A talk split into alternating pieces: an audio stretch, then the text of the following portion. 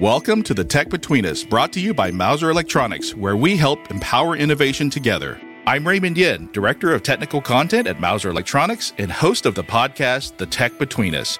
In each episode, we'll have a technology conversation between our tech experts, technical representative from our manufacturer partners, prominent academics, and industry thought leaders. Today, we're talking with Dr. Matthieu Bloch, professor of electrical and computer engineering at Georgia Tech, about 5G and the future of robotics and automation.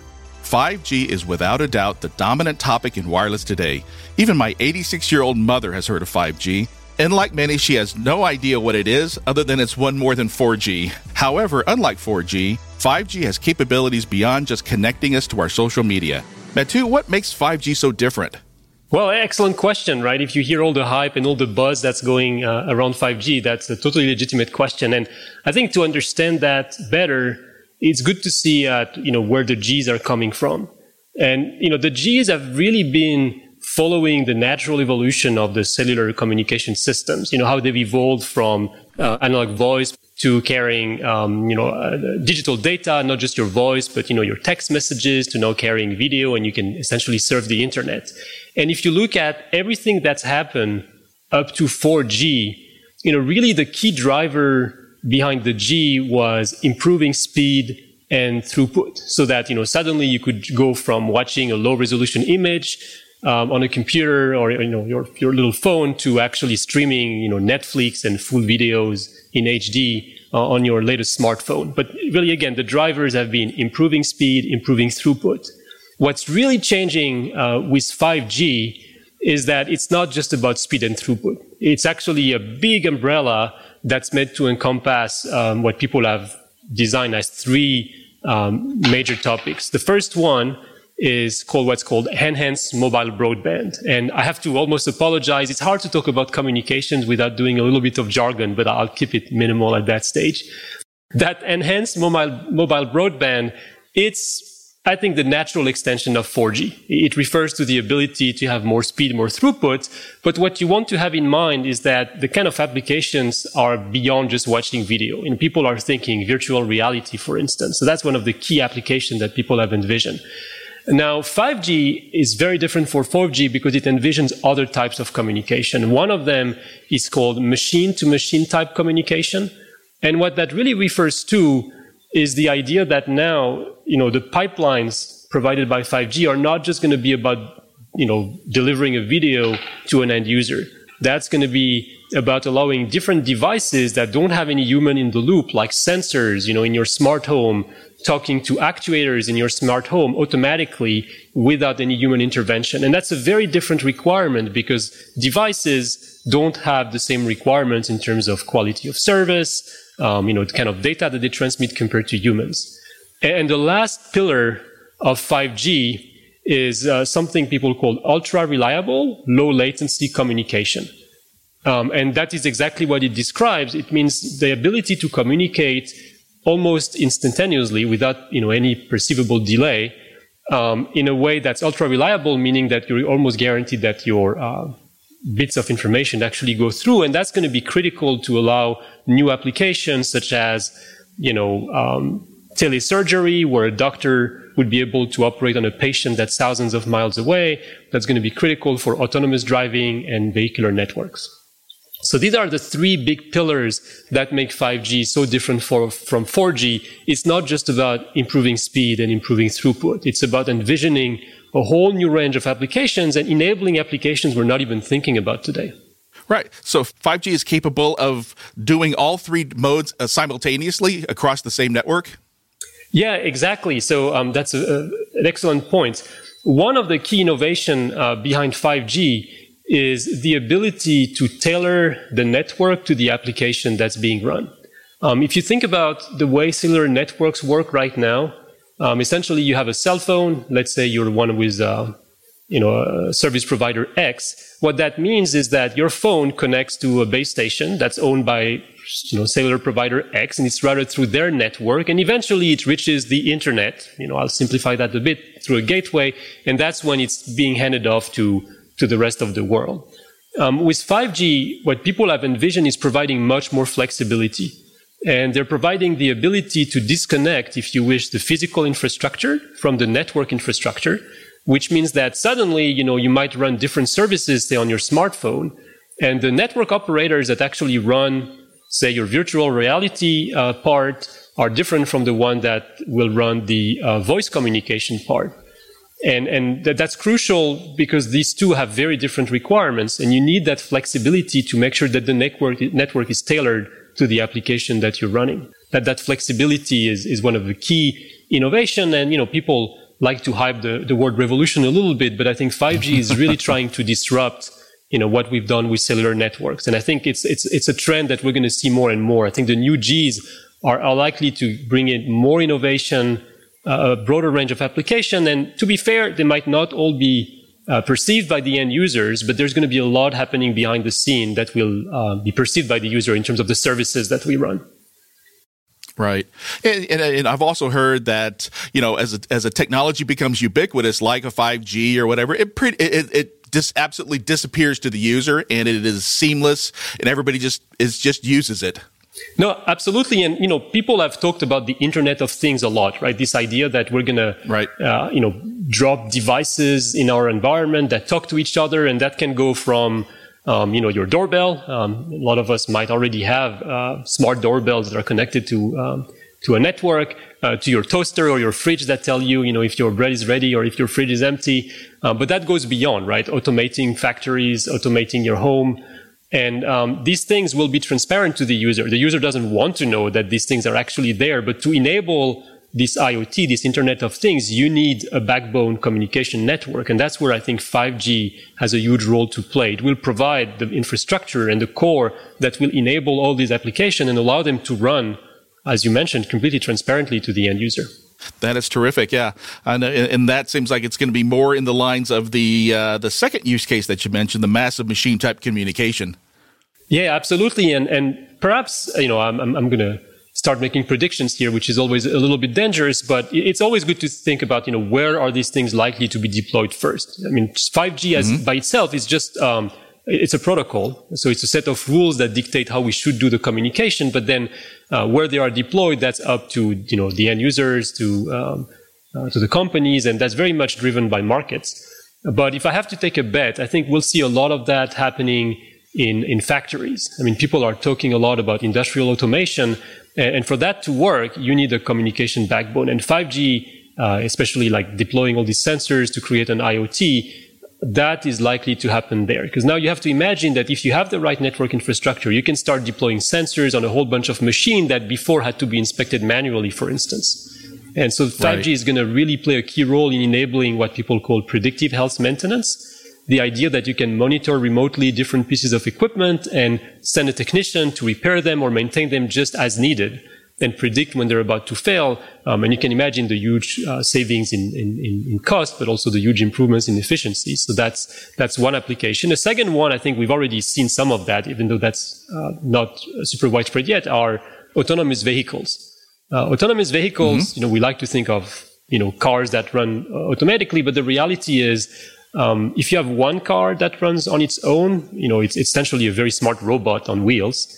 Uh, but if you start having multiple cars running autonomously, then suddenly you have to start thinking about how they will interact with each other. And I think that's where having a communication backbone that enables all these vehicles to interact with each other is going to be key. So um, I suspect 5G is going to play a key role here to enable fleets of automatic vehicles to run smoothly. Absolutely, yeah. It's, I think definitely um, on a more larger scale, you know, in you know um, smart cities and metropolitan areas, but even on a smaller scale uh, in the industrial manufacturing or warehousing areas, you know, enabling the use of the little autonomous mobile robots um, that you know just move stuff back and forth within the uh, within a factory. No, you're absolutely right, and um, as a matter of fact, you know these uh, you know fleets of automated uh, automated robots in, in warehouses that's already a reality, right? I mean the corporate mm-hmm. giants um, th- that have been running the world for the last year because we've all been ordering online are deploying right. these. Um, I, I, don't know to be honest exactly the protocol that they are deploying today, but certainly uh, 5G will make that even more efficient and, and uh, even more seamless. If you think about an autonomous robot that's coordinating with with others you know, what they need is they don't just need like a, a, bit pipe, right? I mean, the traditional Gs were just providing bit pipe that you could use to transmit data. Now there is this right. idea that the bit pipe has to be adapted to the specific situation that uh, you know you are considering. So depending on the time of the day, depending on the situation, you can imagine that the bit pipe is not the same. And 5G will give that flexibility. It has the application in mind to, to actually enable the applications to run even more smoothly. You're absolutely right. I think 5G gives the flexibility for all the, the, the, multiple different types of communication.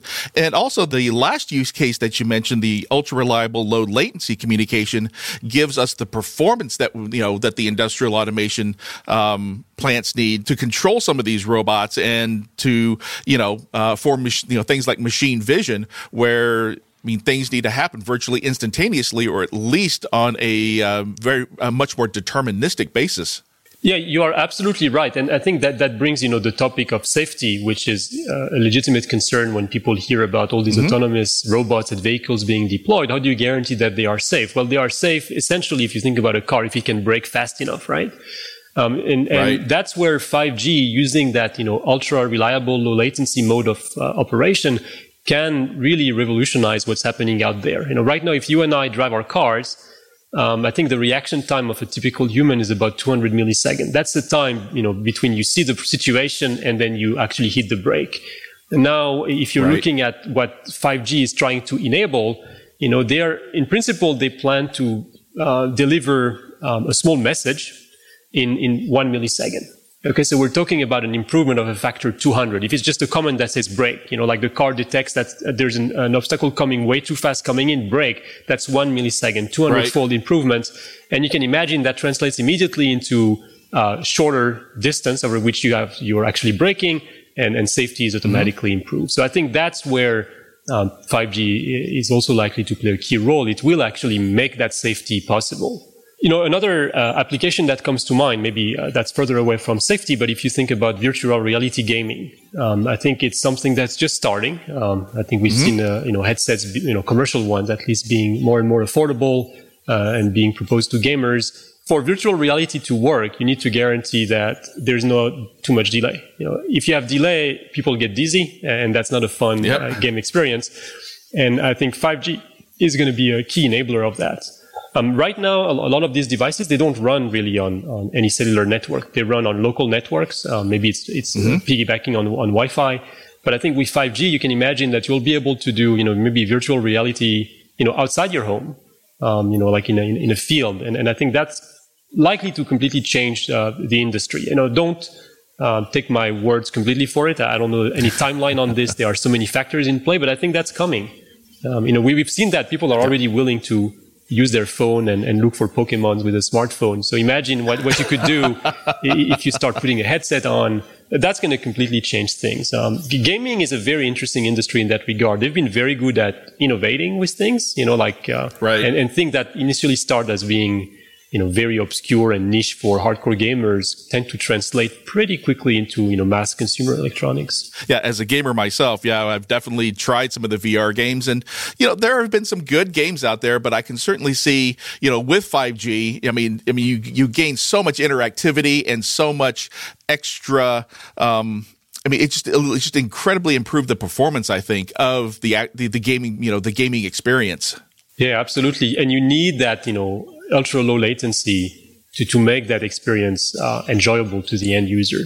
So, uh, you know, we've been talking already about a whole lot of examples that are really across completely different industries, right? All of these are just examples of applications that would benefit from 5G. And what's really even more exciting to me is there are probably applications that we haven't even thought about. Uh, people will probably come up with very creative services that are likely to change our lives.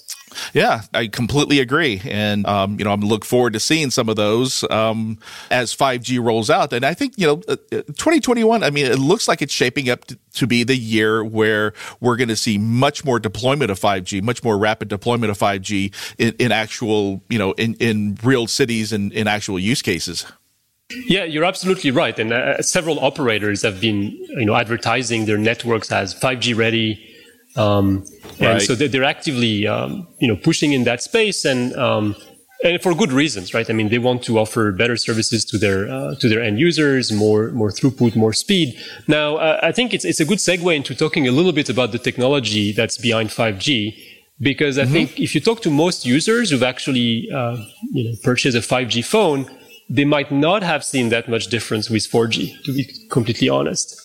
And that's because 5G is actually many things, as we've just discussed and, mm-hmm. you know, people are sometimes advertised, you know, whooping increases in throughput and, and, and speed that they might not see because there are several stages in 5G. And, and the first stage of 5G is actually an incremental um, evolution of 4G, you know, with, you know, better technology, if you wish, behind it, but doesn't fundamentally change the way um, you're transmitting your signals. But one big change of 5G that is likely to come soon is something called millimeter wave communication.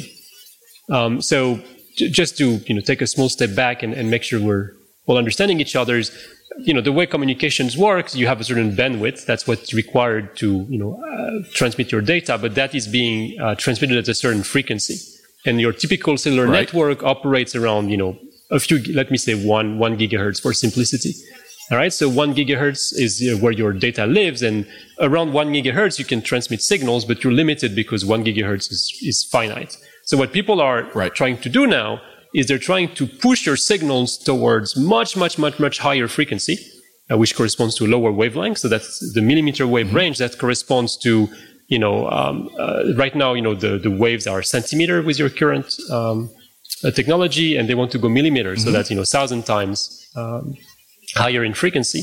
And what that allows you, that allows you to have a wider bandwidth. And that's where you can really see tremendous improvements in throughput because suddenly you can carry that wide bandwidth. Now that part of the technology that's very new, people haven't uh, used that that much. And there are lots of challenges to deploying uh, signals in that range of the spectrum. Um, so to keep it simple, what's happening is that the higher your frequency, the more absorption loss you have, meaning that your waves don't go as far. Um, and what that means is that you cannot transmit, you know, to a very far base station. So communications have to be, right. Uh, uh, uh, uh you know, cannot be as long distance as your regular, um, uh, you know, lower frequency communication. And so what people do to compensate for these high losses, they do what's something called beamforming, where they focus the energy that you're transmitting in one specific direction. Now, mm-hmm. what you do by that is you get a very high link, very high throughput. But what you're losing by doing that is you're losing this omnidirectionality that you had at lower frequency. So you see that we create a trade-off where um, if you're transmitting at lower frequencies, um, you have this ability to transmit at a lower bandwidth, but then what you gain is that it doesn't really matter um, where the receive antenna is, you're likely to hit it much more easily. Whereas if you go to higher frequencies, you have to focus your energy in very specific directions, which means there needs to be a more complicated phase where you find your receiver. And so that technology is more complex to deploy, and I don't think that's been fully deployed and not fully offered to end users yet. Okay, yeah, I mean, I'm you know somewhat familiar with the with millimeter wave communication because yeah, like you said, not I, I don't think everybody realizes um, that you know unlike 4G, 5G is in multiple bands and multiple frequency ranges. Um, there's even a you know a sub gigahertz band that's that they're trying to open up for 5G if I, if I remember correctly. No, uh, absolutely. So, and, and, you know, I mentioned earlier, 5G is many thing. And, and that's why I think right. when you see networks telling you, oh, we're 5G ready, that can be a little bit misleading. I, I don't want to, you know, point fingers or, or give names here, but certain operators are actually operating in the low band spectrum. Um, so below 2.5 right. gigahertz. And, and there, what they have is they have excellent coverage because they don't need to worry mm-hmm. about finding uh, you know receivers very accurately. So they have excellent coverage but they're still at a low frequency so they can only offer so much improvements in in, in, in throughput and in speed. Keep in mind that we're talking about um, deploying essentially uh, new base stations everywhere right? So that's a massive undertaking for the operators. They essentially have to to create these uh, new transceivers that they have to deploy say you know in a city um, and, and, they have to do it from scratch because it's not just a software upgrade on an existing antenna. Right. Yep. All new hardware and, and lots of new hardware, especially in the millimeter wave band, like we, like you were saying. You know, the distances are much shorter. Uh, penetration is much uh, you know more difficult through walls and whatnot. So literally, you'll have base stations. You know, potentially multiple base stations within even within a house or a building. Well, what you mentioned is interesting, right? The the density of, of these access points will have to increase because, as you said, oh, yeah. the transmission distance is lower, penetration is lower, so you will have to increase the density. Um, but actually, it's, it's very consistent with one of the objectives of 5G, which is to be able to support you know, an insane number of small 5G connected devices uh, in, in, a given area. I think the, the, the, one of the target numbers that are advertised is you want to support 1 million IoT devices per square kilometer. Um, and that's not going to happen magically. I mean, you need to be able to deploy uh, enough base stations to actually support all these devices. I don't think one right. device can support 1 million devices. Uh, so they're going to be deployed slowly but surely. Um, and I think we're moving away from really the traditional cellular network. I mean, the first generation cellular networks, everyone knows what they are. That's like a massive cell tower that's covering a huge area. But that has been shrinking over the different evolutions of the different Gs, where now we go from these what are called macro cells that cover huge areas to micro cells. Now people talk about, you know, micro pico and femto cells that really correspond to very localized right. coverage, um, which has lots of benefits. Um, it reduces interference between users, and that's what allows, um, you know, improvements in throughput and speed ultimately. So let's take a break from our conversation with Matthieu to talk about Mouser Electronics. Mouser Electronics delivers the widest selection of 5G components, including integrated front ends, amplifiers, RF connectors, RF passives, and antenna from leading manufacturer partners across the globe. Visit Mouser.com slash empowering dash innovation to explore more content on 5G, including articles, blogs, infographics, and videos. Security is always a concern for any wireless network, and 5G is no different, especially if it'll be as pervasive as we've been talking about today. Matthieu, one of your research areas has been security in wireless networks. Um, how is 5G security different than what we've seen in previous networks? Yeah, excellent uh, question, Raymond. I think the big issue, um, so the big security issues are to some extent inherited in 5G from what was not done uh, in the previous Gs. Um, I'm not saying here that there's no uh, security that's being implemented uh, in, in, these protocols. They are uh, secure to a large extent. But one of the big challenges you have in all these networks is that there's always a phase where at some point you are you have your cell phone in your pocket and you need to connect to a base station. Mm-hmm. And that's right. been one of the weaknesses of the networks because that stage you start talking to somebody that you don't know. Um, the best analogy I have is that you know you're in a crowd and then you have to start talking to someone. And that's only when you start talking and engaging with them, maybe you build trust and that's when you start relying on them. But cell phones are no different. Mm-hmm. You know, there is that first stage. And that first stage um, is where I think many vulner- vulnerabilities are actually lying. And so 5G is not really different from from from previous Gs in, in that regard.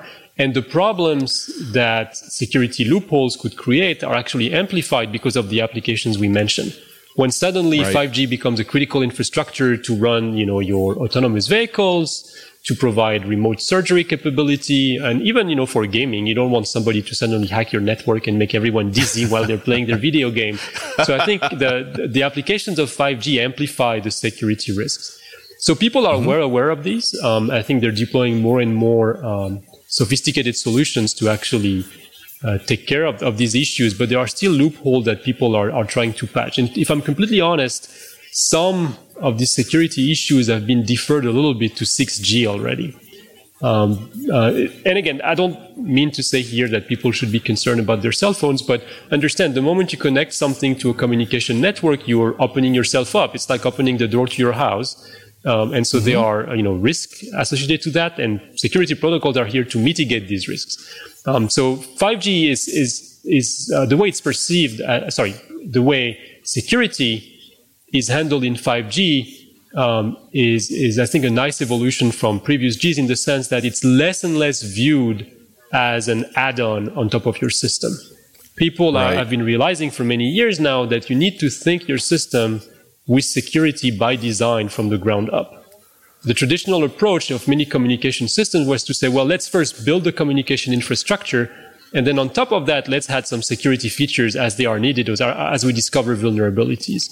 I think with right. 5G, I mean, there, there's a whole working group of people uh, involved in the 5G standard who are focusing explicitly on security, and they really try to embed security mechanism from the ground up into the protocol. But that's a complicated effort because security is a complicated topic. Very often there are things that are not you know envisioned when things are, are, designed. There are problems that occur when systems are deployed, not when they are designed. There's got to be that level of trust with with uh, uh, in the network uh, before they'll even pick it up and turn it on. Exactly. And, and, from a research perspective, there are lots of interesting issues related to uh, trust, as you said, confidentiality, privacy, um, and the, the irony is actually having bigger networks is not necessarily a bad thing in the sense that, you know, if, if you have malicious users um, it, it's hard to completely overtake a network if you're just one user among billions, right? Um, mm-hmm. uh, usually, bad things happen when you have many bad players uh, taking over a network. But I think the density of 5G might actually create opportunities to mitigate that. Like you, you might not be able to trust any one, you know, device in a 5G network individually, but you might be able to trust a group of devices that behave in a correct way. So there are lots of really cool, maybe more academic at that point, research topics that people are looking at, including myself. Um, but I think mm-hmm. this is all good news. Security is taken very seriously with all these new G networks. Last time we talked a little bit about 6G. Are, are you okay talking a little bit about uh, kind of the next generation? Yeah, absolutely. Um, and so, right. what is 6G? So, for 6G, people, maybe not too surprisingly, are starting to embrace a lot of the progress in machine learning um, that we've seen mm-hmm. in completely different areas. Um, but as algorithms have become better to classify cats and dogs, we've also learned a lot about how we can use them in different situations, including communications. Um, and so I could talk forever about what's happening in that space, but to make things uh, simple, uh, let me put it this way. Right now, the way you design a communication system is as follows. You know that your communication system has to be transmitted over a certain physical medium. And that physical medium right. is complicated. I mean, if you want to think about wireless communication, the only precise way to describe that is to go back to Maxwell's equation and to compute and characterize how your waves are going to propagate in the environment. Now, as you can imagine, that's doable in principle. There's no way when you have your cell phone in your pocket, you're going to do these calculations to figure out how to connect to the cell tower. So what people right. do is they abstract that. Instead of working with Maxwell equations, communications engineer like myself, we use abstraction that are simplified models, if you wish. And these simplified mm-hmm. models are good enough, meaning that we know that if we design a system for that simplified model, we deploy it in the field, it works. Now the challenge is that these models are what they are. They are abstractions and they're approximations. And so sometimes they're good approximations, sometimes they're not so good approximations. And what machine learning, if you wish, allows you to do is it allows you to adapt the model a little bit more on the fly to actual changes or actual situation that you're into. So suddenly, if you're smart about it, you can use the base model as a, as a baseline, but then you're using the specifics based on the data of what you collect where you are to refine that model. And that can lead to, you know, significant improvements because suddenly your device is going to be a bit more efficient energy wise. It's going to squeeze in a few more bits.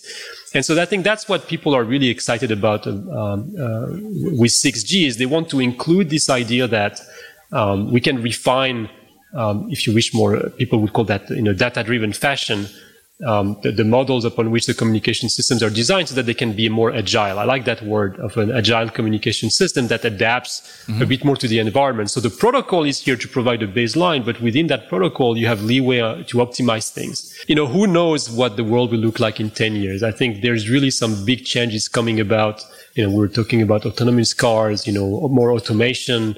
Um, some big mm-hmm. changes mm-hmm. are coming and most likely, you know, these things will happen gradually so that we won't be able to pinpoint exactly when they happened. Um, but all of that is enabled by these uh, really efficient and really powerful underlying communication networks. Thank you for listening to this episode of The Tech Between Us. I want to thank our guest today, Dr. Matthieu Bloch of Georgia Tech. Matthieu, thank you so much for being with us and sharing your knowledge and insight on 5G. No, thanks a lot for having me, Raymond. It's, it's been a pleasure. I really enjoy doing more of these outreach efforts and advertise all the cool stuff that's happening, you know, behind closed doors in engineering labs. Yeah, no, it's absolutely fascinating stuff. And I love the behind closed doors insight that you've been able to provide for us today. Yeah, no, my, my pleasure. Anytime. Happy to do that again. Anytime. Thank you for listening to this episode of The Tech Between Us.